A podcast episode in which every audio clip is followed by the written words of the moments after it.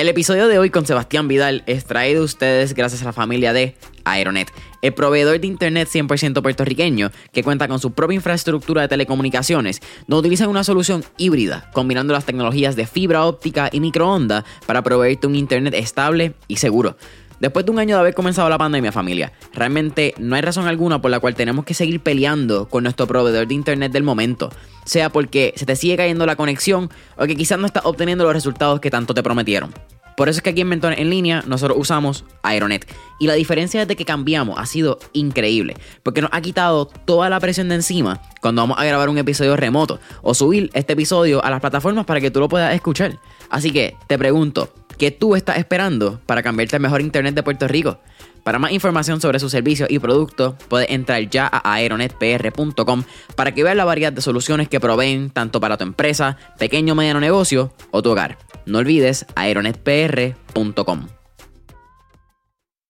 Yo no sé en qué parte de la cultura nosotros como que nos, desviamos de, de, creer que las ideas son negocios. ¿no? Y yo creo que es mucho más fácil pensar, porque uno está todo el día, por lo menos yo me levanto en la mañana y como que siempre pensando en ideas nuevas, ¿no? Eh, y yo creo que cualquier persona está siempre pensando en ideas porque todos somos pensantes irracionales. El tema es que nos pasamos muy poco tiempo pensando en problemas, ¿no? como que entendiendo cuáles son los problemas de la sociedad y ver cómo solucionamos a partir de los problemas.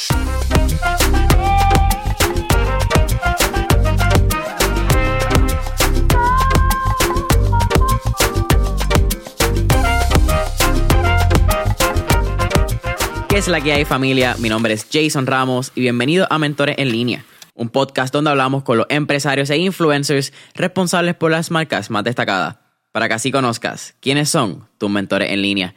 Y en el episodio de hoy me acompaña Sebastián Vidal, quien es el Chief Innovation Officer de Puerto Rico Science, Technology and Research Trust. Sebastián, ¿qué es la que hay? Bienvenido a Mentores en línea. Hola Jason, ¿qué tal? ¿Cómo estás? Oye, gracias por estar aquí, el placer es todo mío. Creo que es una conversación que estaba pendiente. Definitivo, yo tenía muchas ganas de participar. Como te decía, tengo, tenía como, veía, escuchaba las la, la entrevistas y, y, lo que comparten los medios. En verdad me parece buenísimo lo que estás haciendo. Y bien único, me gusta. Gracias. Eh, creo que también hay give back esa parte de, de único. Eh, soy fan de Paraleiting desde esa primera generación. Me acuerdo cuando todavía las oficinas estaban empezando eh, hashtag Acobito, que todavía el, que sabe sabe y por ahí está el cuartito. So, eh, mano, han creado magia y es bien impresionante ver lo que han creado. Ya estamos en esperando generación 9, es lo que entra ahora en abril. Así que definitivamente ha sido un crecimiento bien impresionante. Sí, la verdad que sí. O sea, yo creo que ni. No, no mucha gente se lo esperaba. Yo siempre cuento esa historia de que cuando empezamos 2015 lo, más tradicional, ¿no? Y, incluso también lo que estaba creciendo de la comunidad eran bien escépticos a que esto ocurriera, ¿no? Que, mire, que, se, fueran a dar, que se fueran a dar fondos eh, como en, forma de grant, que tenía muchas cosas que eran difíciles de creer, ¿no? Una que, una que de la nada pudiéramos entregar de repente 3 millones de dólares al año en grants eh, a compañías que estaban empezando y que no había mucho en Puerto Rico. Segundo, que fuéramos a traer compañías extranjeras que hicieran soft landing en Puerto Rico, startups en etapas temprano. Y tercero, que además nosotros fuéramos a incluir conceptos como la cuenta bancaria, ayudarte a armar tu cuenta bancaria, ayudar tu empresa, que en ese tiempo eran tabú. Todo el mundo pensaba que eso tomaba tres meses, cuatro meses en armarse.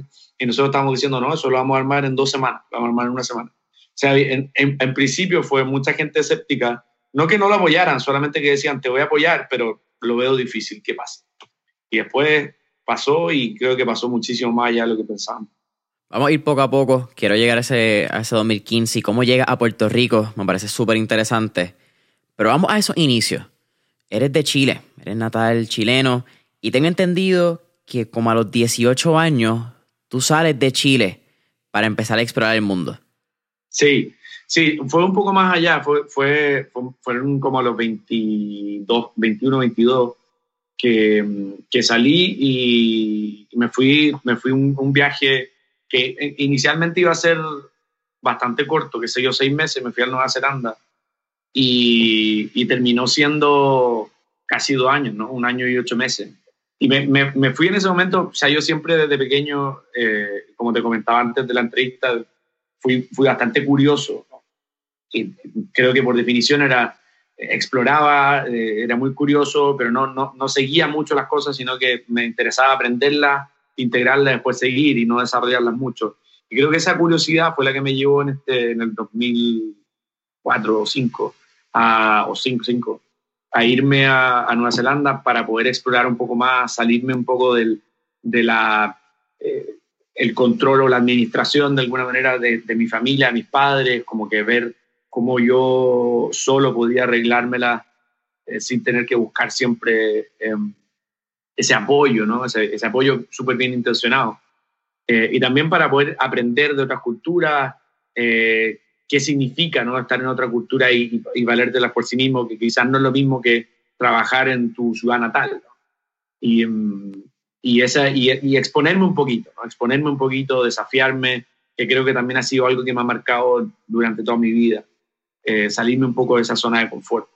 Em, y así fue como me fui, estuve ahí eh, eh, un año, trabajé en un hotel, por, en un hotel bastante, una cadena súper reconocida, y ahí aprendí mucho del inglés que sé ahora, lo aprendí ahí, trabajando día a día, como conserje en un hotel, y fui creciendo dentro de ese hotel hasta el punto que me, que me iba a quedar, ah, tenía casi todo armado, tenía una novia ahí, tenía mi trabajo, estaba súper bien, y, y decidí, como todo, como lo que me ha pasado en la vida, decidí que necesitaba seguir explorando culturas y ahí me fui a viajar. Estuve casi ocho meses viajando por, por, por el mundo, pasé tres meses en Tailandia, pasé casi dos meses en Egipto, pasé otros tres meses en Europa y después volví, eh, obviamente con una mentalidad súper cambiada. Cuando tú regresas a Chile, eh, tengo entendido, estamos hablando de 2005, 2007, tienes unos trabajos de, en equipos de venta, pero en el 2010, luego del terremoto, pasa algo, pasa algo dentro de Sebastián.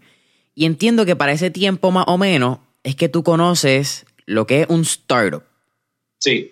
¿Qué pasa por tu mente y cómo tú conoces este término que pues, en el 2021 es tan conocido y yo creo que hasta overhyped hoy en día? O sea, yo, yo en 2010 em, tuvimos en Chile el, uno de los terremotos más fuertes del mundo hasta la, hasta la fecha, creo que el tercero, ¿no? Y, y, el primero, de hecho, fue en Chile, pero en el sur, en los, en los años 80. Eh, que fue un, creo que 9 punto algo de, de la escala Richter. Eh, yo no sé, creo que no, o, antes de los 80, yo creo que no había nacido. Y entonces el tercero eh, fue este terremoto del 2010, que tuvo su epicentro muy cerca de mi ciudad natal. Yo en ese momento no vivía en mi ciudad natal, pero muy cerca de mi ciudad natal. De hecho, hay una imagen súper icónica del, terremoto de un edificio casi de 20 pisos que se cayó al suelo se partió por la mitad. Y yo, nosotros vivíamos como familia nada, o sea, una milla eh, de, ese, de, ese, edificio, entonces lo vi, lo, lo, tuve que ver muchísimo y tuve mucha relación con, con, el epicentro y con todo lo que eso involucraba. Y sí, definitivamente, además de lo impactante que es vivir un terremoto de 8.8 o 8.6, lo que fue en la escala de Richter, que, te, que, que básicamente cambia un poco tu percepción de la vida, ¿no? Porque nunca nunca tuviste, además de que uno se siente vulnerable, uno nunca, eh, eh, eh, además del, del, huracán María, ¿no? Uno nunca siente que el, el, planeta o el medio ambiente va a dejarnos tan vulnerables como, como seres humanos, ¿no? En un momento tan específico como dos minutos. Es como que dice, aquí puede pasar de todo, o sea, puede que todo, todo el país se, se, se caiga o, y todos todo muramos, o eh, salimos, salimos bien, pero nos damos cuenta de lo, de lo pequeñitos que somos. Y entonces eso cambió un poquito mi mente y dije, bueno, tengo que, tengo que hacer algo más como para para impactar, cómo yo puedo generar más valor como, como profesional en la sociedad. Y empecé como una búsqueda, ¿no? De qué cosas podía yo hacer, cómo podía independizarme, eh, cómo podía agregar valor en la sociedad, en, muchas otras cosas. Y ahí eh, empecé a, a, a, buscar y buscar soluciones entender eh, cómo poder, básicamente mi búsqueda era cómo poder emprender y me encuentro con este concepto de startups que yo no tenía idea de qué se trataba, no sabía eh, no sabía lo que significaba una startup para nada, eso fue en 2010, y me encontré con este concepto que estaba recién naciendo de Startup Chile, que se había recién formado. Y yo Startup Chile, ¿quién lo ve? Estaba el gobierno involucrado, como que eh, eh, eran muchas iniciativas pasando, el presidente en esa época era el mismo presidente de hoy, pero ya ha tenido varias transiciones, y entonces él declaraba que el país se iba a transformar en un, en un hub de innovación. La palabra, el concepto hub de innovación tampoco estaba desarrollado. Recordemos que esto fue el 2010, Latinoamérica estaba años luz de lo que está hoy. Eh, casi nadie estaba desarrollando, ni México, que hoy día está súper avanzado, estaban desarrollando ecosistemas de innovación como tal. Y me, encantó el, concepto. Y me acerqué y resulta que el, director en ese momento del programa era un súper amigo mío y, muy buen contacto desde muy pequeño. Y fuimos y estudiamos lo mismo y trabajamos en proyectos sociales juntos y él lo estaba liderando. Y lo contacto y me dice, esto fue un viernes, por ejemplo, a las 4 de la tarde, yo estaba trabajando y lo llamo y me dice, eh, esto, fue, esto es como una gran coincidencia, como los planetas se alinearon, estamos buscando una persona como con tu perfil, eh, podía estar acá a las 6 de la tarde, era a las 4 y dije, sí, voy corté, me arreglé y fui a las 6 de la tarde, estuve allá y, me, y nada, o sea, desde, desde, me contaron el proyecto y era todo lo que yo andaba buscando, o sea, impacto país, apoyar en, en nuevas empresas, eh, desarrollo económico, ser parte de un, de un cambio, ¿no? De un cambio de lo que se viene hacia adelante. Eh, y yo dije, lo tomo. Me tomé un pay cut en ese momento, yo creo que por lo menos 40% de pay cut me habré tomado en ese momento. Eh, y me fui, me fui a la semana siguiente, ya estaba trabajando para Startup Chile y ahí estaba manejando toda la, todas las operaciones del programa. Tú mencionas que esto es en el 2010, como años luces de todo este ecosistema que hemos visto. Tú mencionaste México, añadimos Colombia, creo que Uruguay también tiene un hub de tecnología bien interesante formándose. Pero también algo que aporta Startup Chile fue que, si no, si no me equivoco, aquí Vela, tú me corriges, es la primera visa de startup que vemos en Latinoamérica. Es cómo podemos empezar a atraer personas del extranjero que puedan entonces aportar quizás algún tipo de valor, algún tipo de experiencia basándose desde Chile. ¿Qué te enseñó esa primera, y creo que esto también, no sé si, creo que fuiste tú quien lo mencionó en una entrevista, que para ese momento eran bien pocas las personas de Chile que conocían a algún extranjero. Chile era bien regional, era Bolivia, era Perú, era Argentina, Uruguay, Paraguay, todo eso que queda en, ese cono de Latinoamérica.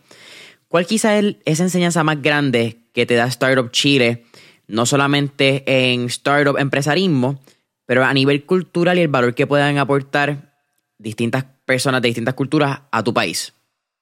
Sí, o sea, yo creo que sigue una, una lógica por diseño, que creo que puede haber sido por diseño Startup Chile, pero que creo que finalmente fue una realización muchísimo más impactante y global de lo que fue por diseño. Pero creo que hay un valor muy, muy relevante en, o sea, en la colaboración y el impacto de las redes. ¿no? O sea, yo creo que esos dos conceptos son los que generan hoy día que ese, esa atracción de talento internacional haya funcionado tan bien. Es que cuando construyes una compañía, no la construyes solo, eh, la construyes con el apoyo y ayuda de muchísimas personas, dentro de las cuales están tus empleados, están tus mentores, tus inversionistas, tus clientes, y, ese sentido de colaboración que se, contra, se, se contraponía de alguna manera con eh, la, la, forma en que las compañías tradicionales crecen. Un sentido mucho más aislado, más cerrado, ¿no? O sea, yo soy una compañía de, de fierros de los años 70 y probablemente lo único que quiero es que nadie sepa lo que yo estoy haciendo, ¿no? Y cerrar un poco lo que, la formación de mi compañía. En cambio, una compañía hoy día que nace como una startup, que incorpora tecnologías de otros probablemente, necesita estar en, modo de colaboración constante.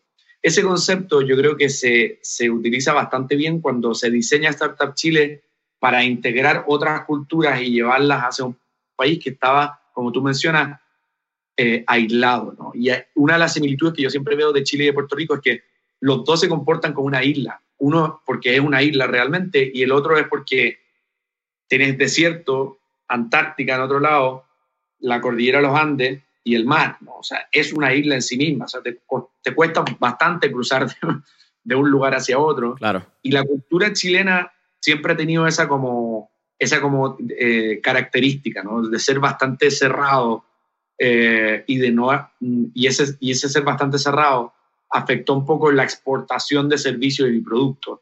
Entonces, el traer otras culturas, principalmente de ecosistemas de innovación más desarrollados, la hipótesis era que iba a ampliar esa mentalidad local, del emprendedor local, y empezar a generar un impacto muchísimo mayor en menos en el, corto plazo.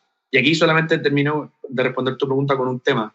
Es que cuando, para poder nosotros, y esto tiene mucho que ver y analogía con, con el mundo de las startups también, el tema del tiempo, de cuánto te toma llegar al mercado, es extremadamente relevante porque hay ciertas ventanas de oportunidad que ocurren cada cierto tiempo.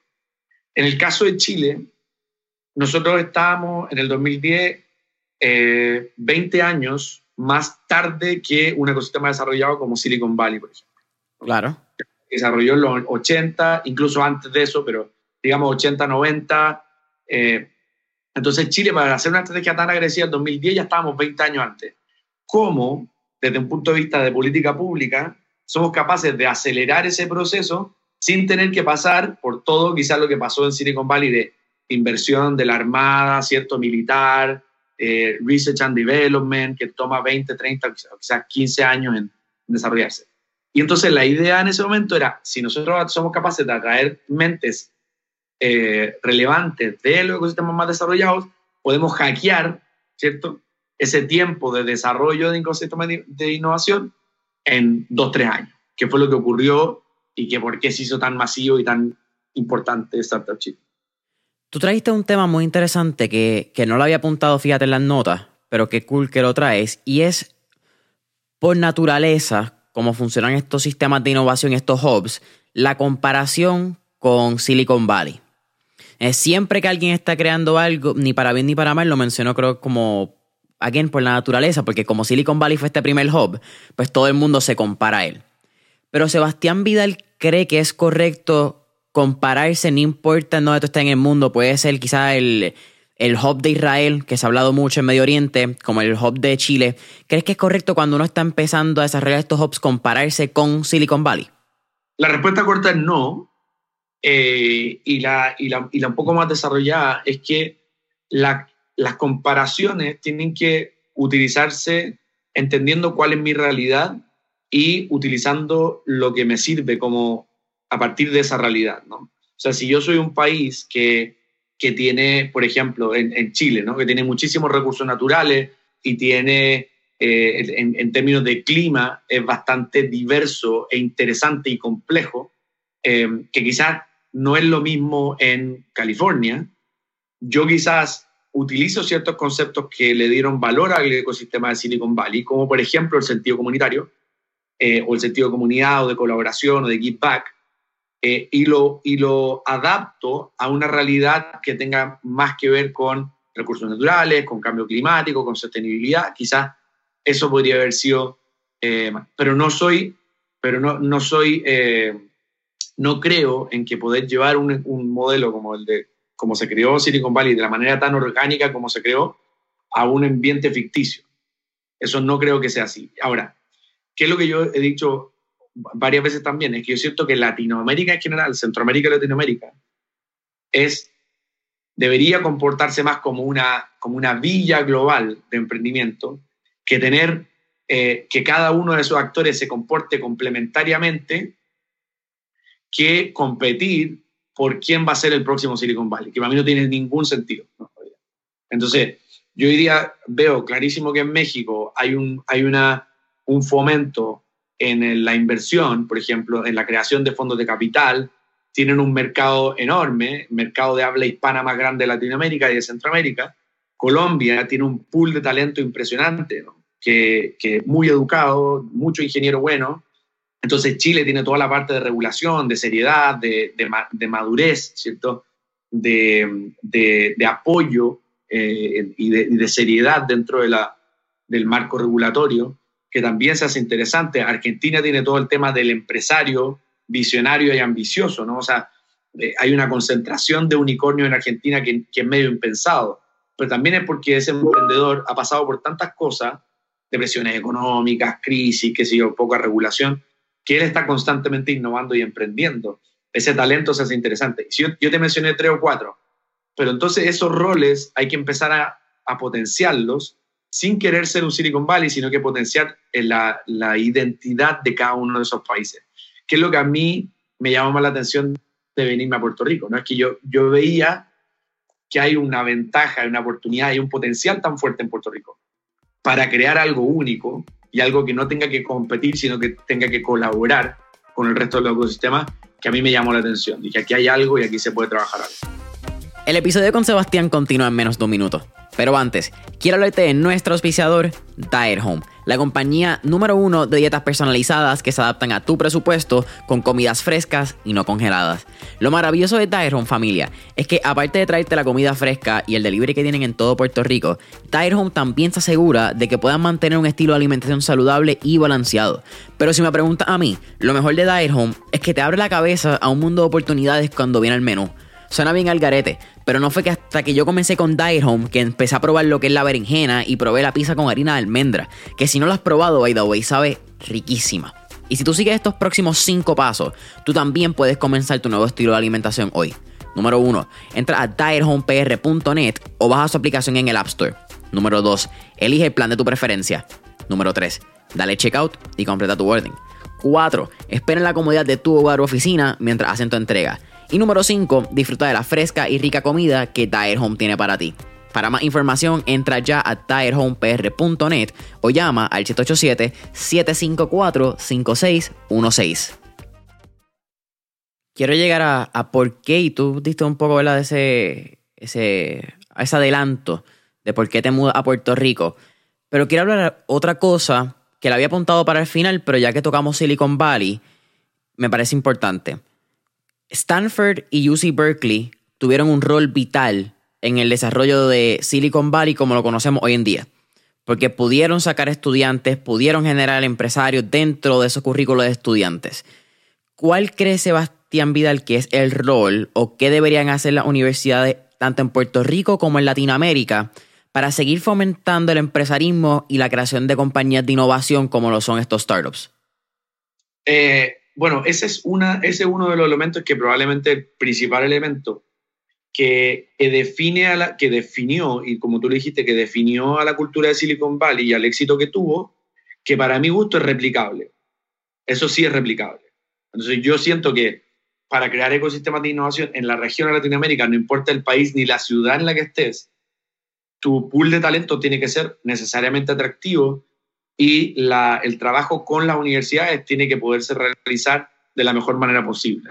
Entonces, esa ha sido una característica que veo que no importa el ecosistema, no importa las ventajas y oportunidades que tengas, siempre tiene que estar involucrado. Y si no existe, tienes que crearlo. O sea, si yo, yo me invitan a, a una ciudad pequeñita en, a desarrollar un ecosistema de innovación en el, en el, qué sé yo, oeste de Brasil y no hay una universidad, tenemos que buscar la forma de atraer talento o de generar proceso educativo en eso. O sea, para mí es, un, es parte de la columna vertebral de un ecosistema de innovación, la universidad. Ahora, el cómo, creo que hay, hay o sea, la, la respuesta políticamente correcta es fomentar innovación, fomentar investigación y desarrollo, ¿no? o sea, aumentar, eh, hoy, día, hoy día Puerto Rico tiene muy, muy buenos investigadores, pero muy poco.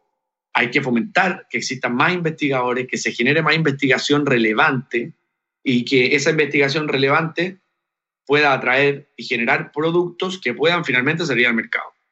O sea, creo que todo ese incentivo em, es difícil de crear porque los investigadores no necesariamente son emprendedores ni tampoco quieren serlos, ¿no?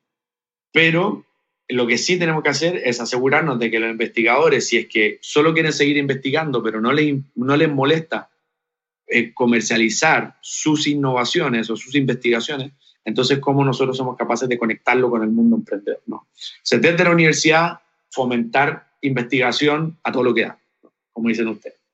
Y segundo, bajar las fricciones y los limitantes de, de emprender dentro de la universidad. ¿no? O sea, siempre lo que escuchamos nosotros es que, oye, si estoy en el curso de Capstone, por ejemplo, y yo creo una innovación qué porcentaje de eso lo tiene la universidad, qué porcentaje es mío, cómo la universidad fomenta el emprendimiento.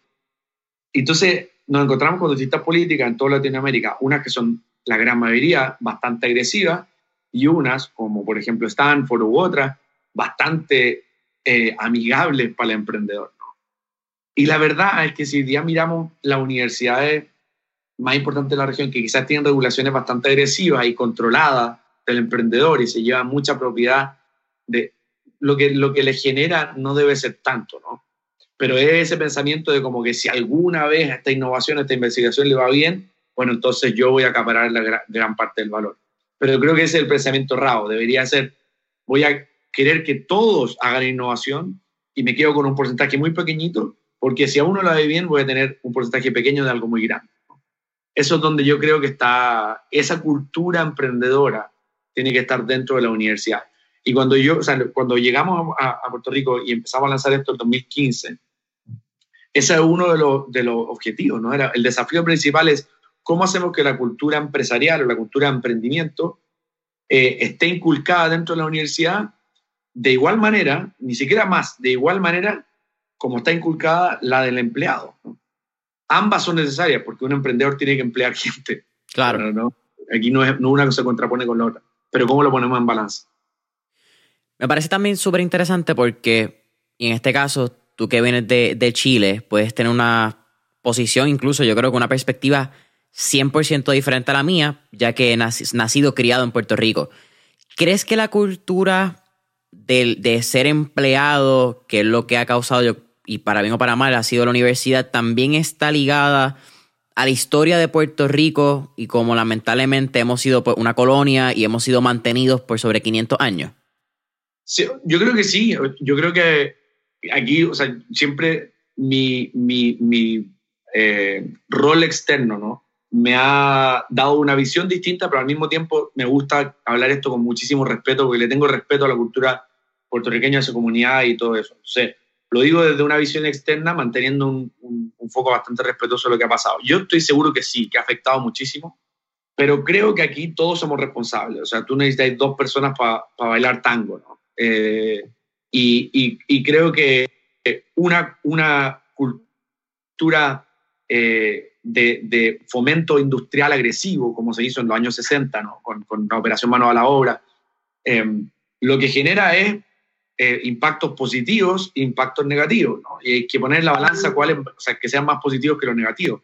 El positivo fue que Puerto Rico se industrializó en mucho menos tiempo del pensado, eso genera mayor poder adquisitivo, un aumento de la clase media, cositas que en, macroeconomía son muy relevantes y positivas y, de alguna manera hizo que Puerto Rico estuviera en el mapa de países como Singapur que venían a visitar y venían a mirar cómo, cómo se había creado tan rápido la industrialización. Por otro lado, los que salieron perjudicados, para mi gusto, porque al final el empleador, no todos los empleadores fueron puertorriqueños, sino que fue el empleador venía de afuera, sofisticó la mano de obra y generó un empleado más sofisticado puertorriqueño pero no muchísimo emprendedor. Eh, y por otro lado, claro, se, se vio de, eh, eh, de, alguna manera, se atrasó el, el, proceso de empresarismo, una cultura empresarial más fuerte en ese momento e incluso más de innovación. Y, y también fue toda la parte de migración campo-ciudad o migración campo-manufactura o industrialización, que lo que hizo fue eh, que dejó a Puerto Rico muy mal parado en temas de seguridad alimentaria, ¿no? que hoy día lo estamos viviendo con 90% de lo que se importa, que sí. Eso también es un, un, factor negativo. Si es más negativo que lo positivo que se generó, la verdad que no tengo una, una respuesta, pero sí yo estoy seguro que afectó. definitivamente afectó. Ahora, eso no, para mi gusto, no logra opacar eh, que la cultura del puertorriqueño sí sea una cultura empresarial o sí sea una cultura de emprendimiento. Lo único que yo siento que fue silenciada ¿no? Pero hoy día vemos en programas como Pre18, por ejemplo, que tú conoces, que son compañías solo puertorriqueñas, que nunca hemos parado de tener 300 solicitudes, nunca hemos parado de apoyar 40 compañías, y te demuestra que el puertorriqueño está dispuesto o está puesto, como dice usted, a crear y emprender eh, nuevas, eh, nuevas soluciones. ¿no? Em, y ahí lo que digo, uno necesita dos, dos paltangos. De nuevo, volvemos a la, a la universidad. ¿no? O sea, si yo veo como universidad o como, como, escuela, ¿no? O como organización, como programa, organizaciones sin fines de lucro o gobierno, que hay una, una política de industrialización que es efectiva, pero que ha bajado los niveles de, empresa, de empresarismo, de emprendimiento, entonces créalos, o sea, créalos, apóyalos y genera una economía más balanceada, ¿no? De emprendimiento y de empleo. Cuéntame entonces cómo llega esa oportunidad que entiendo que en el 2014, donde te plantean la posibilidad de venir a Puerto Rico.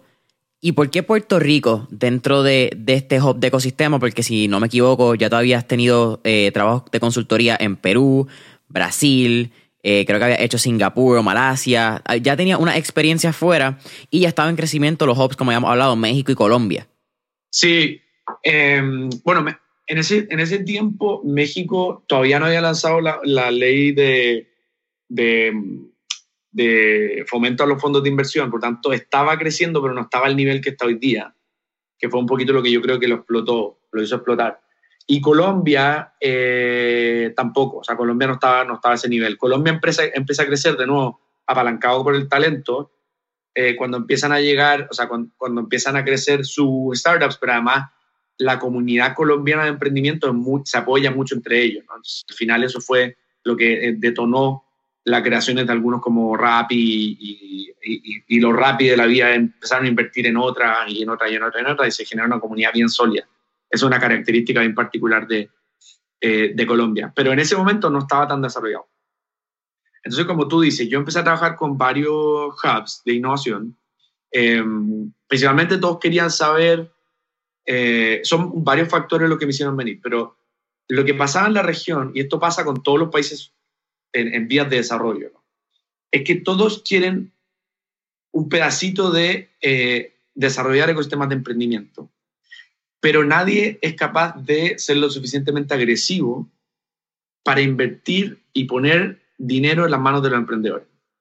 ¿qué es lo que pasa? Aquí tenéis, están en los países en vías de desarrollo y subdesarrollados, tú tenéis dos actores que pueden hacer esto, porque al final todo esto es subsidio, no no es el sector privado que está involucrado, sino que el gobierno, como no existe, tiene que subsidiarlo. En Silicon Valley se subsidió en los años 80 a través de la Marina de Estados Unidos y la Armada, qué sé yo, y las universidades. Se subsidió y después fue el sector privado que se hizo más rico con esto, los Microsoft de la vida, que empezaron a invertir, a reinvertir y generar esta comunidad. En Latinoamérica eso no existe y en otros países subdesarrollados y en vías de desarrollo tampoco. Por lo tanto, son los gobiernos o la ONG que tienen que subsidiar ese camino, principalmente de, en etapas tempranas. Me estoy yendo por una vía nada que ver, pero voy a volver al punto. Entonces, cuando yo subsidio, los países tienen que estar dispuestos a subsidiar de la manera correcta. Para mi gusto y para la de muchos, la manera correcta de subsidiar es que los fondos o los dineros vayan a la mano de los emprendedores, no vayan a manos de un intermediario que va a recibir el 100% de los fondos, 80% son costo operacional y 20% va a ir a la mano del emprendedor. Eso es una non-profit, básicamente. Eso es una non-profit. O también los gobiernos. claro. dice, mira, voy a dedicar 10 eh, eh, millones al año, pero en verdad en todos los costos operacionales, burocracias, qué sé yo, lo que le llega al emprendedor van a ser 2 millones y quiero apoyar, como le gusta el impacto, mil empresas. Al final te llega nada. Eh, entonces lo que, yo, lo que yo les postulaba a muchos de ellos, en, teoría, era, primero, crear organizaciones bastante sencillas, bastante lean, para que te pueda, pueda recibir o sea, puede recibir los fondos y con operaciones muy, muy bajitas, como un fondo de inversión, 3%, 5% del, del, del, fondo, como, como, manejo de, como fee de, operación, y el resto, asegurarse de que llegue a la mano del emprendedor. Nadie va a utilizar los fondos mejor que el mismo emprendedor que tiene la necesidad, que sale al mercado. Y lo segundo es, esto es un, es una, un, un numbers game, ¿no? o sea, Aquí, para que los startups sean exitosos, a diferencia de, otra, de otro tipo de creación de empresa, como una más tradicional, es que tenéis que apostar a mil compañías para que dos o tres sean las más exitosas. Entonces, dinero en la mano del emprendedor y volumen. Esas eran las dos cosas. Eso era bien difícil que los países lo, lo, entendieran, no solamente lo entendieran, quisieran hacerlo. Y por eso cuesta tanto, porque al final se quedan en, no, que viene esta gran empresa de consultoría que me toma todo el cuento, que me hace un evento de innovación al año en el que va un montón de gente, pero después todo el mundo se va, y entonces no, queda, no se agrega y no se captura valor a partir de eso, eh, pero se quedan ahí. Yo cuando me reúno con Puerto Rico en el 2014, con desarrollo económico en ese tiempo, el fideicomiso de ciencia, todo un... Eh, a mí lo que me gustó es, primero, que había presupuesto en la mesa, siempre, entendiendo que estaban viviendo una de las experiencias de crisis económica difíciles, me dijeron, mira, estamos pasando por una depresión económica fuerte, pero queremos como que agotar estos cartuchos en innovación porque creemos que es el futuro y si no lo hacemos ahora, probablemente ya nos vamos por un, por un embudo hacia abajo. Y, queremos, y tenemos presupuesto para hacerlo y queremos arriesgarnos. Danos una propuesta. Entonces, cuando yo propongo lo que queremos hacer, que lo hice con muchos otros países, como tú mencionabas, les gustó y me dijeron, listo, aprobado, hagámoslo. Y dije, mira, ese nivel de riesgo es el que se necesita y si están los gobiernos involucrados, entonces vamos para adelante. Los elementos que te digo, riesgo alto, presupuesto, volumen, gobierno involucrado, del líder hacia abajo, en ese, en ese tiempo fue García Padilla. García Padilla dijo, vamos, hagámoslo. Y empecemos desde, desde top down. O sea, yo digo que se haga, desarrollo económico decir que se haga, hay presupuesto. Después, Fideicomiso de Ciencia, que es un takeover, ¿no?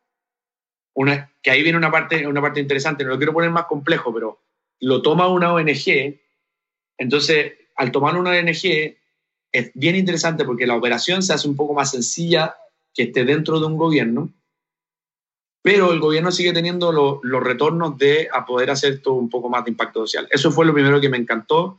Lo segundo que desde el punto de vista del emprendedor extranjero, yo estaba viendo una oportunidad clara para que los emprendedores de Latinoamérica tuvieran una forma más cercana de crecer en Estados Unidos.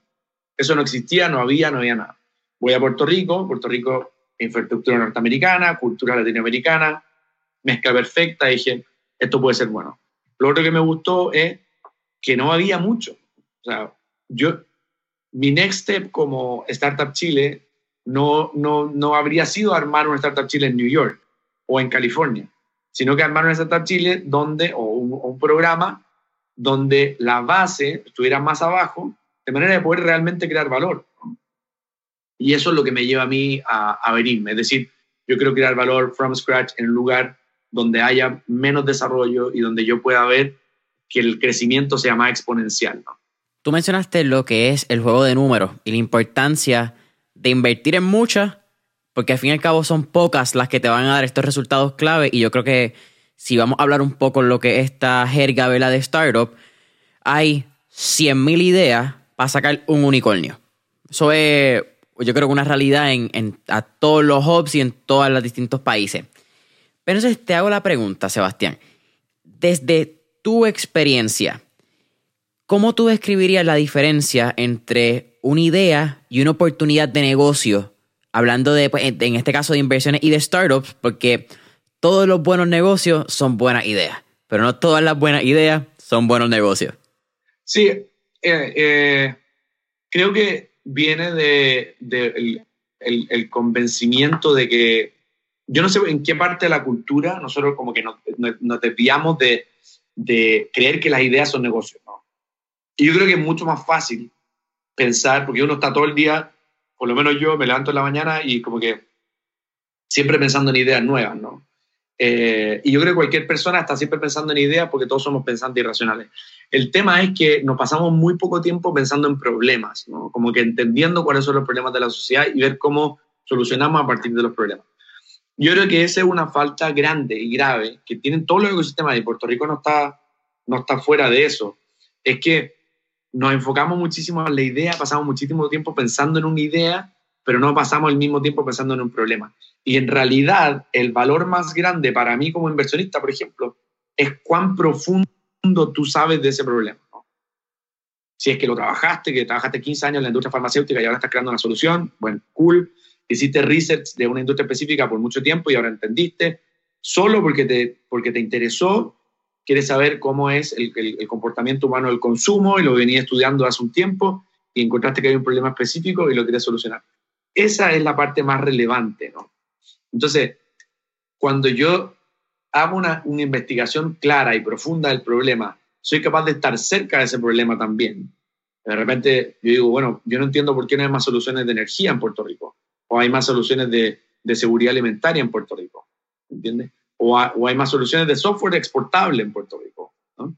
Y nos quedamos siempre como que en, en, en, en el 100 por 35, ¿no? Que es como que, ah, no voy a crear mi, mi sin desmerecer al e-commerce, porque es increíble el e-commerce, pero voy a crear mi e-commerce que solo vende aquí en Puerto Rico, porque es lo que... O sea, ¿por qué no estamos, estamos pensando hacia afuera?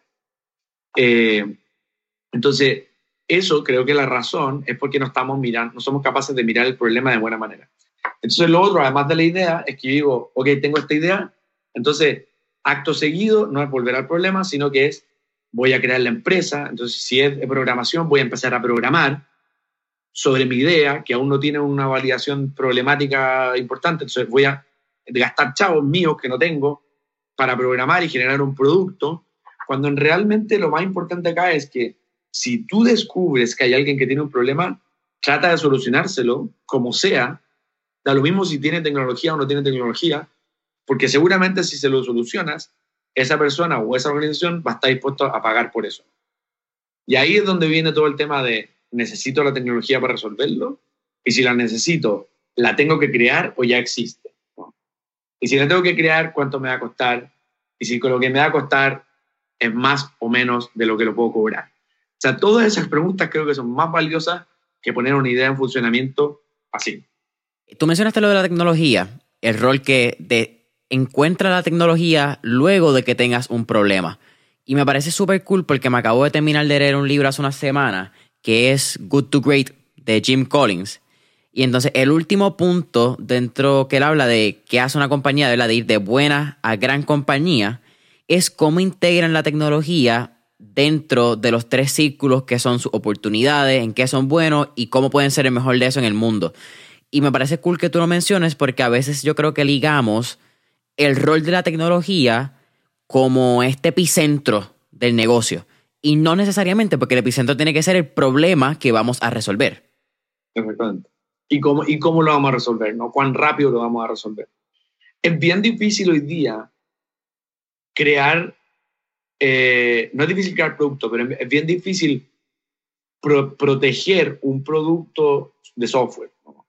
Eh, porque básicamente ya es una tecnología que se creó hace muchos años atrás, por lo tanto, es, poco defendible el que yo diga mi tecnología eh, es mi asset y es lo que yo tengo patentado, pues probablemente eso no va a poder, no va a poder ser. Entonces de ahí nace lo que tú dices. ¿A qué parte entonces creo qué parte soy capaz de, crear, dónde soy capaz de crear valor. Em, y si estoy utilizando la tecnología para resolver un problema, si esta tecnología ya existe, entonces yo no me debería enfocar tanto en desarrollarla, sino en cómo integrar esa tecnología para, volvemos, solucionar de manera más rápida y más eficiente el problema de mi cliente. Claro. Entonces, ahí es donde está, es donde está, donde está la clave. Yo no estoy diciendo que no se desarrolle sino que lo que digo, y hablaba la semana pasada con una compañía, le decía, ok, porque va a utilizar tecnologías existentes para crear una solución. Me encantó, buenísimo, porque eso es rápido. Pero ¿dónde está el uniqueness de ese? No, es que está en la integración de esto con esto, pero además está en el foco del mercado al que nosotros nos vamos a enfocar, el problema al que vamos a resolver y la forma en que vamos a llegar. Y ahí es donde yo genero ventajas competitivas. Porque si yo digo, mira, creo, estoy generando un software para, para generar citas médicas, por ejemplo, que ya tenemos varias. Entonces, por ejemplo, ¿no?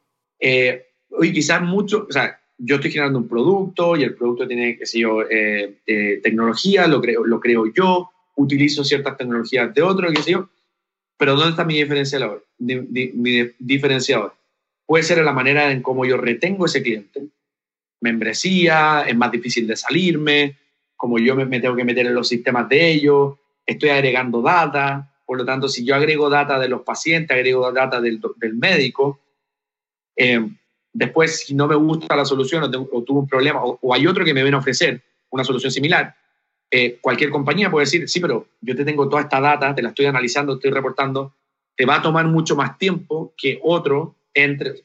Se puede hacer, pero lo más probable es que esa compañía, digamos, eh, una compañía, Oscar, por ejemplo, en, en, en Nueva York, lo más probable es que ellos digan, yo prefiero comprar una compañía de tecnología que ya tiene todos estos médicos en su plataforma que yo salir a buscarlo porque ya sé que ellos están acumulando data, ya sé que tienen. Y ahí es donde ocurren las adquisiciones, de nuevo nos vamos por otro lado. Pero ese es, ese es eh, una de las claves.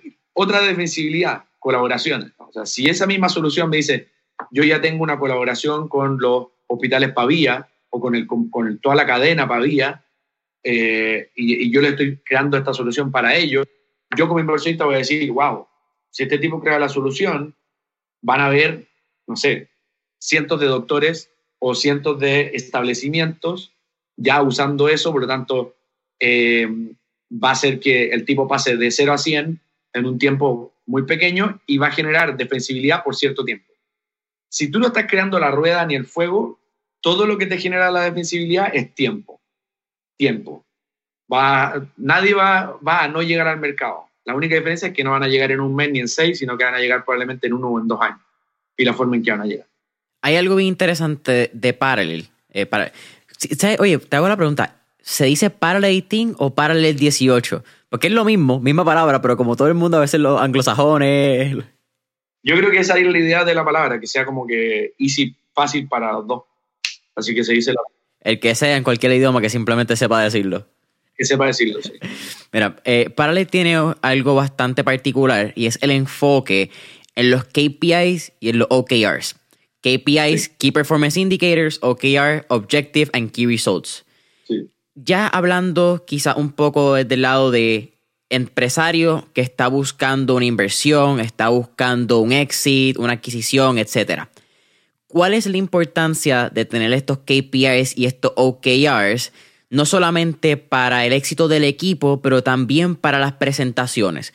Porque yo creo que eso es algo que no se enseña necesariamente en una escuela de negocio.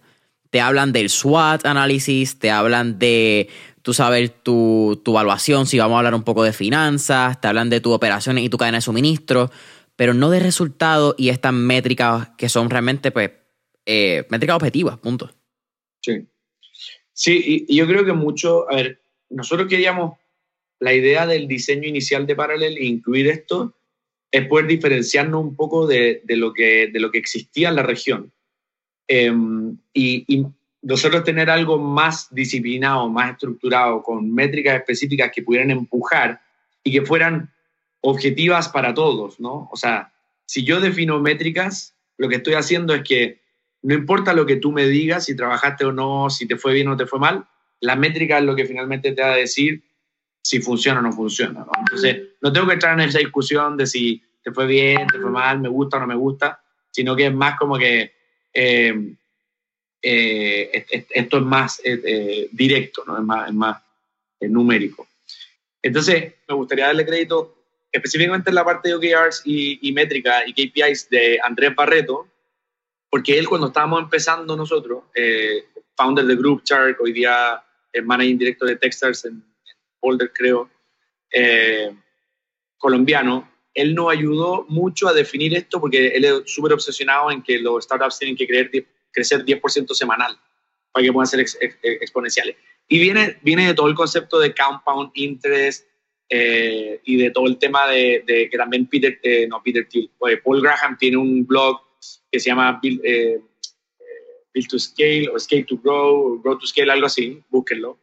Em, de que si uno crece básicamente 5 o 10% semanal, creas interés compuesto y tu compañía genera eh, eh, crecimiento exponencial. Un poco viene de, de, ese origen. Ahora, yo siento que los OKRs, los KPIs y todo eso tienen un sinnúmero de, de beneficios que no solamente es en generar crecimiento exponencial, que un poco por eso están definidos. Si yo, si yo crezco 1% eh, semanal, tengo un crecimiento más, más flat. Si logro crecer 5 o 10% semanal, hockey stick, ¿no? crezco, crezco exponencialmente. Pero a mí me parece que define mucho la ejecución de los equipos detrás del emprendimiento. Porque si yo defino que nosotros en la historia de Parallel Team, creo que hemos tenido cuatro o cinco compañías que han logrado crecer 9% semanal durante todo el periodo o en promedio, ¿no? 9 o 10 semanas. Es, una locura crecer de esa manera. ¿no? Brain High, por ejemplo, fue una compañía que creció a ese, a ese nivel. ¿no? O sea, ellos llegaron vendiendo 200 dólares en el mes 1, terminaron el, el mes 5 con 20 mil, 22 mil dólares mensuales. O sea, un crecimiento gigantesco en muy poco tiempo. ¿Qué es lo que define el cumplimiento de esos KPIs? O por lo menos acercarse a eso, el nivel de ejecución de los founders y la capacidad de foco que tienen que tener. Vuelvo a lo mismo. Esto todo es tiempo. O sea, si tú te demoras más, eh, si tú te demoras más tiempo en llegar al mercado, lo único que estás haciendo eso es darle tiempo a tus competidores para que entren más rápido. Entonces, si yo defino esos KPIs y esos OKRs y los cumplo o me acerco a cumplirlos, lo que estoy haciendo es demostrar que me puedo enfocar en una sola cosa y que soy capaz de ejecutar. ¿Qué es lo que pasa normalmente? Y te pongo un ejemplo claro. Yo me siento con el founder, nos sentamos, ya vamos a tus KPIs. Hoy día estás vendiendo eh, mil dólares en eh, jabones eh, al mes en tu plataforma de e-commerce. ¿Cuánto tú quieres vender? ¿Cómo vemos? Pongamos esto en un modelo, agreguemos el 10%. Si le agregamos el 10%, de aquí a 20 semanas, que es lo que dura el programa, tú vas a estar vendiendo 20 mil dólares, por decirte algo, al mes. ¿Cómo hacemos que semana a semana yo pueda crecer la venta de esos jabones en un 10%? Entonces, ellos vienen con toda una estrategia, aquí lo hacemos así, lo hacemos así. Perfecto, ok, súper. Me gusta tu estrategia, eso es lo que vamos a hacer, lo hacemos. Semana siguiente nos reunimos, siguen en mil dólares. ¿Qué pasó? No, es que empezamos a hacer el logo, es que la agencia no nos contestó, es que además tuve que mover mi carro para no sé dónde. Ah, ok, perfecto, listo. próxima semana, 1050. ¿Qué pasó acá? No, es que la agencia todavía no nos es que estoy esperando que el consultor de e-commerce no me ha respondido porque tengo que y entonces no, todavía no nos llegaba el dinero. O sea, ahí uno demuestra cuán enfocados tú estás con tu KPI, porque si a mí me dicen mi KPI es vender más jabones la próxima semana, jabones estoy poniendo un ejemplo que tiene que ver con ninguna compañía para que nadie se sienta aludido, y yo tengo que vender eh, 1100 la próxima semana o 100 dólares más la próxima semana, yo voy y vendo como sea esos 100 jabones y me averiguo como sea en paralelo cómo meter el logo, cómo, si es que me, meto online y veo, me meto en 99 Designs y hago un logo y lo compro de 50 dólares, como que mi foco no es contratar una agencia de marketing o una agencia de esto o, trabajar en el logo o ponerme a, programar, esa es otra, ponerme a programar. No, mi foco es cómo yo hago que ir subiendo, ir subiendo, ir subiendo ese KPI. Entonces, definirlo tiene otros beneficios que no solamente si llega al KPI, sino cómo lo haces. Y los que, los que se esfuerzan y crecen al 2%, that's great. Los que se esfuerzan y crecen al 5%, los que se esfuerzan y no crecen, esa es toda la información que tú tienes para poder hacer pivots, para poder cambiar de estrategia, poder cambiar de foco. Mira, he hecho todo lo posible, estamos en la calle todo el día, tenemos el producto, lo hemos validado y no crecemos es el momento que quizás pensar una nueva estrategia o pensar algo nuevo. Tú mencionaste algo muy interesante y es el, el enfoque a la venta, ¿verdad? O, y a la venta, en este caso, en el, por el ejemplo que diste, dependiendo del negocio, si era un B2B, pues quizás puede ser demos, puede ser a manos que le llega. Hay distintas formas de llegar a estos KPIs. Pero esta es mi opinión, by the way. Creo que me parece muy fascinante desde el punto de vista que tú lo traes, porque tú fuiste alguien que practicó door-to-door selling, ¿verdad? Venta de puerta a puerta en Nueva Zelanda. Entonces tú lo practicaste fuera de tu idioma natal, fuera de tu país, donde tú tenías que obtener resultados para sobrevivir.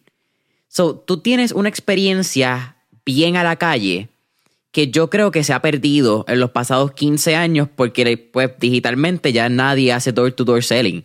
Entonces, yo creo que testigos de Jehová en Puerto Rico pueden ser quienes hacen el door to selling, door to door selling más grande. Pero entonces también te hago la pregunta, ¿qué son tres cosas, ya que estuvimos hablando de founders y el desempeño de los fundadores en la compañía y el rol que tienen, qué son tres elementos denominadores comunes que tú has visto que tienen los startups que salen de Parallel con el pie derecho y estos startups que seis meses, un año después de salir del programa, no están en la calle? Eh, mira, yo, yo, yo, creo que eh, además, además de buenísima la pregunta, eh, y, yendo a tu punto de, de, ventas, creo que nosotros deberíamos, deberíamos volver de alguna manera, ya sea virtual, a, a, poder tener esas interacciones. Creo que, sin hablar del concepto de venta en sí, solamente en el momento de exponernos a alguien desconocido, a venderle algo que quizás no quiere, nos da tanta información tanta, tanta información que después la podemos transformar en tecnología que creo que deberíamos volver. O sea, volver a tener esas interacciones con personas y poder pasarnos tiempo, tiempo solamente eh, conversando. El primero, y para mí el más importante, y vuelvo al mismo punto, es ejecución. ¿no? Eh, la ejecución yo la mido, oye, esto me pasa no solamente con las de Parallel, sino con las compañías que conozco. O sea, yo sé perfectamente bien, no, no perfectamente bien porque tampoco soy un dios, pero sé que hay muchas más probabilidades de éxito de una compañía a, partir de su ejecución. O sea, yo lo que digo es, normalmente me reúno con alguien, que si yo, dos, tres compañías a la semana, como me estoy reuniendo hoy día, y yo le digo, mira, eh, conversamos, entiendo tu proyecto y le doy una idea. Oye, ¿es que Yo creo que esto sería buena idea. O ellos me dicen a mí, ah, a partir de eso podemos crear esto, porque agregaría valor de esta forma. O me puede hacer una presentación, que no es lo normal, me puede hacer una presentación con esta compañía, porque si yo creo que si hacemos una colaboración, podemos... Y yo entonces, a partir de eso, le digo, claro, escribe un email, un párrafo, en que, que me ayude a mí para enviárselo. O haz esta presentación de esta forma y yo se lo envío a esta persona. 90% de los casos, y no te estoy mintiendo con este número, 90% no hace, no lo hace. O sea, yo te digo, 90% no lo hace, 50% probablemente lo hace en un tiempo exorbitante, un mes después, mal hecho, de escribir un mail, y solo un 10% lo hace a tiempo y bien hecho y rápido. Eh, ese tipo de cosas son las que marcan la diferencia de un startup o un fundador exitoso y no, no exitoso. Es que son capaces de poder reaccionar rápido y moverse rápido. O sea, eh, eh, aquí hay, hay, muchas cosas, pero por ejemplo, de los principales fundadores nuestros es, o sea, Mira, no, no sé de, eh, no, no, no, entiendo cómo funciona bien el e-commerce. Mi producto yo siempre lo he vendido tradicional. Yo creo que para eso lo que tienes que hacer es leerte este libro. Conversación un jueves, lunes. Me leí el libro completo y me vi eh, cinco videos y ahora estoy, eh, me siento mucho mejor. Ese, ese tipo de cosas, ese tipo de acciones son bien raras de encontrar. Otro ejemplo, quizá un poco más avanzado, compañías que ya están en el mercado. Mira, tengo una oportunidad concreta para generar una venta a una organización, por ejemplo. Pero necesito que ellos tengan un contrato, qué sé yo. Hablamos a las 8 de la mañana, a las 4 de la tarde el contrato ya está en mi email, enviado. Eso significó que dejaste todo lo que tuviste que hacer y te enfocaste en ese contrato. Siempre entendiendo que tú como founder sabes qué es lo que genera valor para tu compañía. Porque si yo te digo, si tú tienes una compañía de, de salud y yo te digo, anda a leer tu libro de e-commerce, tú tienes que ser lo suficientemente capaz de decirme, ¿para qué me voy a leer un libro de e-commerce? Estoy, mi compañía está en salud. Eh, esa también es una madurez que tú tienes que tener como founder, es como poder separar la paja del trigo, ¿no? Es decir, bueno, este tipo que me está dando mentoría me está diciendo que vaya y me lea este libro, pero ¿por qué eso me va a servir a mí? Y ahí tienes que alinearlo de nuevo con los KPIs. ¿Esto sube mi KPI o no sube mi KPI? De nuevo, hacer la segunda. el segundo elemento, te diría yo, es, es, una visión global sin desmerecer el, el, el comenzar local, ¿no? O sea, ¿qué es lo que yo siempre digo? Es apunta a un problema local, no hay problema, pero asegúrate que ese mercado sea global. O sea, eh, y yo creo que ahí es donde se nos cae un poco. Es como que muchos apuntan a un tema local, pero después les cuesta mucho trabajo mirar hacia afuera. Eh, y ahí es donde hoy día yo, estoy, yo particularmente estoy trabajando porque quiero que, que los startups locales empiecen a, a, exportar.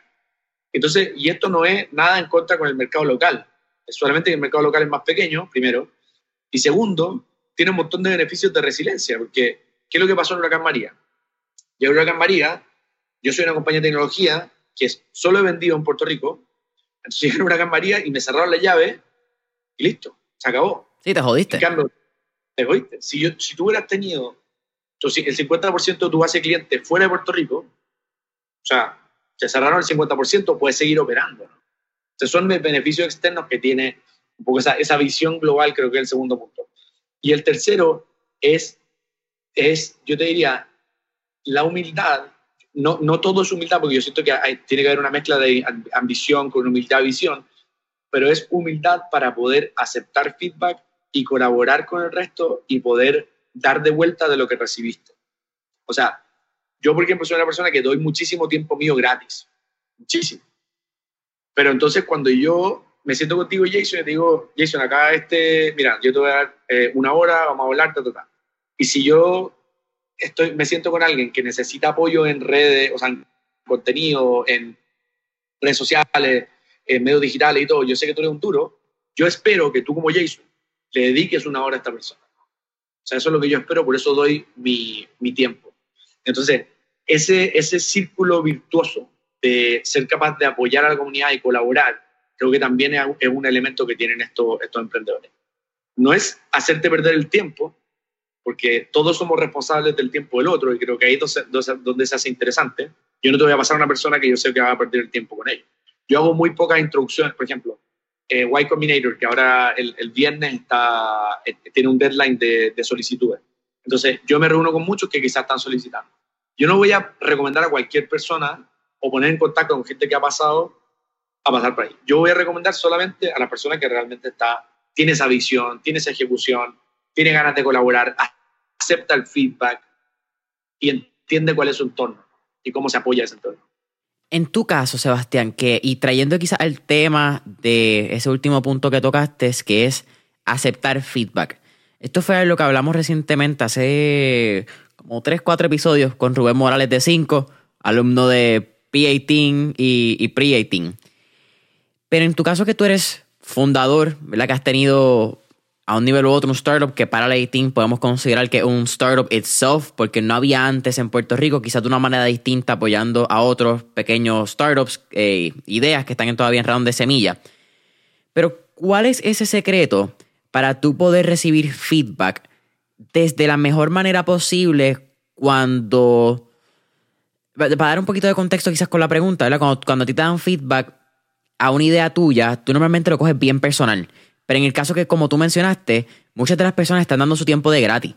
no, es, que están ahí para criticar tu idea porque ellos no ganan nada ni pierden nada con dar una hora, dos horas de su tiempo. Están para apoyarte porque creen en tu idea, creen en tu proyecto, en el programa que tú estás. Así que, ¿cómo tú como cofundador puedes ponerte quizás en esa humildad y sencillez de escuchar sin sentirte atacado y entender que es un, una crítica constructiva hacia tu idea o negocio? Mira, creo que tiene, creo que tiene que ver con cuál, o sea, volvemos a, un tema. Yo creo que nadie, si yo como mentor me siento contigo y sé más de tu negocio, que te va a pasar con, conmigo como mentor o con inversionista o con quien sea, estamos mal, ¿no? Partimos mal, partimos mal la conversación porque yo no puedo saber más de ti que tu negocio. Entonces, yo siento que uno es capaz de aceptar el feedback de mejor manera. Eh, si es que sabe realmente cuál es el negocio en el que está eh, y puede discriminar de nuevo feedback que son importantes para mí y feedback que no lo son. O sea, a mí me pasa, por ejemplo, que, que de repente yo me siento con Rubén y nos vamos a tomar un café y hay cosas que Rubén me dice, eso era exactamente lo que yo creo que eso va a ser buenísimo, sí, porque lo puedo implementar de esta forma, porque mis sistemas son así y ta, ta, ta, ta, ta. Pero hay otra en que yo le digo algo y en verdad no me va a decir, ¿cómo me decía eso, Sebastián? Sino que me dice, no la nota quizá, o yo no veo en su ojo una apertura de interés como le dije otra cosa. Pero yo le voy a tirar 10 cosas y probablemente una le va a llegar. Lo importante es cuál es, cómo tú te sientas enfrente a una persona y te tomas ese café. Cuán abierto tú estás a recibir ese feedback y cómo te lo tomas. Lo que voy con esto es, mientras más yo entiendo mi negocio, no me tengo que sentir afectado por algo que me digan en términos de feedback, porque yo sé qué es lo que va a funcionar y qué es lo que no. Y si alguien está dedicando tiempo, eh, voy a agradecérselo y voy a saber diferenciar entre lo que se hace y lo que no se hace.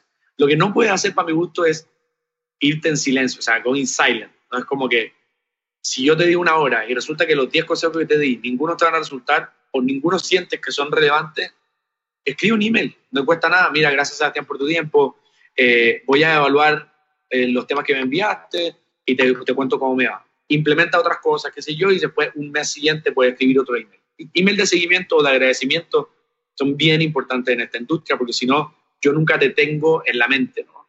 Para mí, como em, eh, inversionista también o con contacto en inversionista, eso es bien relevante, súper, súper relevante, esa conexión, esa conexión en línea. Pero yo creo que tiene que ver con un mindset tuyo de, de poder, de que lo que te están dando es creación de valor. Y lo otro es la saturación de feedback. O sea, yo lo que diría es que de repente nosotros estamos acostumbrados, y, eso es una falta, y yo soy parte del, del, problema, es que hay, hay muchísimos programas de apoyo. como hay muchísimos programas de apoyo, hay muchísimos mentores. Yo no discuto que ninguno sea más experto que el otro, lo que digo es que uno se expone a muchísimo feedback, pero uno tiene que saber discriminar. Y lamentablemente hay gente que le va a doler en el camino, que no haces, no, no, no me quiero sentar contigo porque ya he tenido demasiado feedback, pero es muy bien visto desde el punto de vista del emprendedor, porque yo no puedo tener, o sea, si en seis meses es muy difícil poder digerir tanto feedback de tantas personas. Entonces, lo que uno tiene que decir es como que estos son los temas que yo necesito ayuda y entonces necesito feedback de gente que pueda darme ese feedback o, o cosas expertas. En mi caso, normalmente, o sea, por experiencia, yo les doy mucha, mucho tema de estrategia, de de negocio, de crecimiento, pero también mucho de eso es conexiones, que es lo que yo tengo hoy día, es mi red, es mi, mi, mi asset más grande. Entonces, eh, si alguien se va a sentar conmigo es porque quizás necesita crecer o necesita una red, o necesita en contacto con un inversionista, o necesita contacto con otro emprendedor, o talento, o lo que sea. Pero si yo lo que necesito es un experto en e-commerce, voy y me siento con el mejor experto en e-commerce de Puerto Rico o de, o de Latinoamérica o de la región del Caribe, lo que sea no voy a perder el tiempo de hablar con e-commerce de alguien que no tenga background en e-commerce, porque ¿para qué? En general, mal, mal, mala experiencia, ¿no? ¿Crees que eso también es algo que aporta en las redes sociales? Quizás el hecho de tú tener tanto ruido alrededor de tu idea y tanta gente opinando que te llega casi a este nivel de, y eh, lo he mencionado ya varias veces en el podcast, esto es un término que le robé a Rorro de Chávez y Roberto Martínez, que son dos podcasters de México, pero es la infobesidad, nos metemos tanta y tanta y tanta información que terminamos obesos, ¿verdad? Este concepto de calorías, carbohidratos y engordamos. Yo, yo creo que sí, yo creo que, yo creo que todo tiene que tener sus tiempos, ¿no? Y, y, al final, cuando a, a, todos nos pasa, creo que, que de repente estamos súper productivos y, y, tenemos que usar ese tiempo productivamente, y de repente no estamos tan productivos y quizás quizá es bueno eh, buscar información o buscar inspiración, ¿no? eh, pero, pero pero creo que uno debería, debería, está todo atado, todo lo que hemos conversado, Jason, que me parece súper on point y buenísimo tus preguntas, es que si yo voy a estar 50%, 50 del tiempo mirando videos de influencers de, de business eh, o de inversión, lo que sea, y lo más seguro es que no vaya a poder cumplir tus tu KPIs, primero. Eh, entonces, si uno cumple mis KPIs, estoy forzado un poco a, que eso ocurra, ¿no? Tiene que ver un poco la presión de, llegar al mercado. Entonces voy a hacer mucho más, voy a poder discriminar mucho más en el contenido que obtengo. Entonces, como que si, si, si no estoy llegando a mis KPIs y entonces no pude lograr la venta eh, y estoy teniendo mala, eh, estoy vendiendo mal, entonces probablemente lo que voy a tener que consumir va a ser cómo, vender mejor. No voy a estar consumiendo cómo invertir en el mercado accionario. Eh, pero también te tienes que dar tiempo para poder pensar en cualquier cosa. Yo creo que a mí, por ejemplo, me sirve mucho elegir mi, mi, mis tiempos por un tema de necesidad. Tengo dos niños súper chicos que es imposible que pueda dedicar, no puedo leer un libro, no sé, por la mañana o en la, o en la tarde, tarde noche, pero sí puedo eh, escuchar un podcast media hora cuando me voy de camino de mi casa a la oficina, por ejemplo. Y eso sí lo hago, o cuando estoy almorzando. Eh, y eso no, no, no genera disrupción en el cumplimiento de mi objetivo, sino que lo, lo alimenta, alimenta el valor. Claro, complementa. Sebastián, para mí ha sido un absoluto placer tenerte aquí en en línea. Siempre al final hacemos cuatro preguntas, mucho más relax ya fuera de, del tema de startup y los ecosistemas empresariales. Número uno, si pudiéramos montarnos en este trip Back to the Future y montarnos en un DeLorean, ¿a qué época, década o periodo histórico te gustaría ir y por qué? Eh, wow, esa es una pregunta tremenda y, y muy buena porque soy un apasionado por la historia. De hecho, estoy eh, escuchando un podcast de historia ahora. Mira, yo creo, ah, me gustaría ir, me gustaría ir un, poco a la época de, de, de los de civil rights, o sea, e, época de, de, de, los, de los Black Panthers o de los derechos civiles. Eh, de, un poco la, la, segunda, la, guerra de Vietnam, un poco antes de la guerra de Vietnam. Porque creo que hay mucho que nosotros podemos aprender de esa, de esa comunidad, de cómo se hicieron las cosas, eh, de cómo se generaron eh, comunidades que cambiaron la sociedad para toda la vida. Y es algo que me he ido escuchando y medio apasionando en el tiempo eh, en la parte de historia. Así que si volviera al futuro sería, ¿sabes? Si volviera al pasado, no sería tan lejos, sería, sería ya. Y si fuera más al pasado, volvería a la época romana solamente por entender cómo fueron capaces de crear un imperio como el que crearon, que fue una locura, y, y entender como los detalles de la estructura, la estructura alrededor de eso, estructuras de poder, crecimiento y todo eso, creo, creo que es fantástico. Y tú mencionaste esa década de los 60, 70, ¿verdad? Que esa época de, de Vietnam, eh, Black Panthers. Recientemente yo cogí un curso de literatura puertorriqueña en Nueva York y me fue bien fascinante ese mismo periodo con los Young Lords, que es como que ese, ese paralelo de los Black Panthers con la comunidad afroamericana, Young Lords con la puertorriqueña, situada en Nueva York, que como quiera iba bien ligada a, a la afroamericana, porque pues por estar en el Bronx y Brooklyn eran bien cercanas. Y son periodos que yo creo que hemos borrado casi de nuestra historia. Así que me parece eso súper fascinante. Y, y, una cosa que, que, que, uno que lo toca es que eh, dentro de lo que estaba analizando también, es que hay muy, muy poca historia. O sea, que la historia, primero no la cuentan en la, en la escuela, ¿no? O sea, la, la, historia de Black Panthers o la historia de los Civil Rights, es bien poco lo que se menciona en la historia en la escuela básica, K-12 o lo que sea. Entonces, no, no es tan fácil de, de encontrar una, una visión real eh, incluso también los libros. Es como que ahora si tú lees quizás un, un, Black Panthers o lees la historia de los Young Lords, creo que también por el estado de, de la situación racial y, y, conflicto en Estados Unidos, también te ponen hasta a veces de medio liberal, cuando simplemente quieres conocer. Eh, it's a very interesting time and place. Sí, sí, sí, exacto. Quieres conocer las distintas miradas. Segunda pregunta, Sebastián. Tenemos un playlist en Spotify que se llama Mentores en línea, el playlist donde tenemos todas las canciones que motivan y pompean a nuestros empresarios. Así que con eso dicho, ¿qué canción motiva o pompea a Sebastián Vidal? Uy, miles, pero eh, eh, a ver, eh, hay una canción, una, una, canción que en verdad siempre me, ha gustado, se llama eh, Baba O'Reilly, y la, la, pueden buscar, em, que me encanta, me motiva muchísimo. Eh, y hay otra em, eh, perdona, Baba O'Reilly es, de, de Who. Y, yo soy más de oldies, by the way. Eh, y la otra es una que se llama Starting Something de, de Michael Jackson. Me gusta mucho también. Boom. Tercera pregunta. ¿Qué tres libros le recomendaría a nuestra audiencia? Tres libros, eh, wow. A ver, tres, tres libros que le recomendaría a la audiencia. El primero, voy a elegir eh, business, uno más genérico y algo que estoy enfocado hoy en día. En business, eh, a ver, tantos que he leído. Imagino que business también es bien difícil la pregunta para ti. No, no, y, y, y creo que hay, hay, hay, libros, libros que, que, a uno le llaman la atención en business y hay otros que, que no tanto, pero creo que en business eh, de, puede, ser el, puede ser el de Ben Horowitz, The Hard Things About the Hard Things. Eh, me parece que ese puede ser como el, como el que engloba más de lo que las cosas que uno va viviendo en el camino.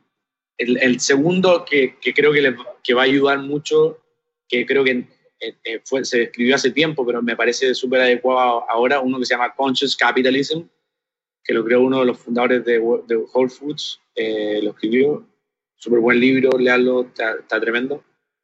Y el último, que es algo que estoy hoy, día mega enfocado en, eh, y me, me, encanta, me apasiona, encuentro que, que es un tema que, que, va a definir nuestra, nuestra generación y nuestra cultura, es eh, de Inhabitable Earth, de David Wallace, creo que el apellido, y habla de todo lo que significa cambio climático eh, hoy día y el impacto que eso va a tener en la sociedad en, en, en, de aquí al 2100. Eh, a mí me interesa de sobremanera porque siento que eso va a impactar a las próximas generaciones de las cuales mis mi hijos son parte. Si no hacemos algo hoy día, en verdad estamos a tarde. Ese libro está espectacular y no, no se depriman porque habla muchas cosas negativas, pero después hay cierta luz. Así que The Inhabitable Earth de David Wallace. Me encanta y no he leído ninguno de los tres. Le, ayer vi en un post de Instagram una recomendación que decían cinco libros que deberían leer. Entre esos estaba Good to Great, que fue el que mencioné anteriormente. Sin embargo, el primero fue ese que mencionaste de Hard Things About Hard Things. Y Hard Truth, ¿eh? O Hard Things. The Hard, the hard, hard Things About Hard Things. Ok, sí. The hard, the hard. Ese es buenísimo en Hollywood. Eh, es buenísimo. Cuarta y última pregunta, Sebastián. ¿Cuál sería un último tip o recomendación que le darías a cualquiera de nuestros escuchas que esté buscando quizás empezar un startup, está levantando su startup o está llevando su startup de idea al mercado? Em, eh, yo, yo, diría, eh, si, si vas a dedicar tiempo en algo, no lo dediques en incorporar tu empresa, crear el logo, ponerte a, programar. Dedícalo a, hablar con potenciales clientes y a, hacer investigación profunda y real del problema. No buscar en Google la data de ese problema, sino que meterte eh, en profundidad, hablar con los clientes, hablar con empresas, hablar con quien tenga ese problema y dedicarle tiempo real, ¿no? O sea, no una semana, dedícale unos dos, tres meses si estás recién empezando para entenderlo a cabalidad. Eh, eso sería lo primero. Lo segundo, acércate a, a, gente o a programas que tengan redes lo suficientemente robustas para que el tiempo de, llegar al mercado se, sea menor. ¿no? Todo lo que nosotros hacemos al final del día, lo que hace un programa como para el 18, es que el progreso de un año o más se haga en 20 semanas. Y lo hacemos a partir de la red de expertos que tenemos, el programa que tenemos. Entonces, acércate a gente que ya lo haya hecho antes porque eso te va a ahorrar muchísimo tiempo, dinero eh, y energía. Ese es el, el, segundo. Y el tercero creo que eh, como que asegúrate de mantener ese círculo virtuoso del que te, del, que te mencionaba, como que si recibes feedback, sé, sé una persona que, que, da feedback también y que es capaz de dar tiempo eh, y dar de vuelta a esa comunidad que está apoyando. Sebastián, para mí ha sido un absoluto placer tenerte aquí nuevamente. Cuéntanos dónde podemos conseguir a Parallel en las redes sociales. Sé que tiene la convocatoria para la generación 9 prontamente, así que dónde pueden conseguir más información y dónde te pueden conseguir a ti, email, LinkedIn, etcétera. Sí, eh, a parallel, eh, parallelteam.com, eh, parallel18.com, eh, ahí está toda la información que, que, pueden tener. Estamos con una convocatoria eh, que se va a abrir para la generación 9 estamos buscando muchas compañías locales, pero también internacionales.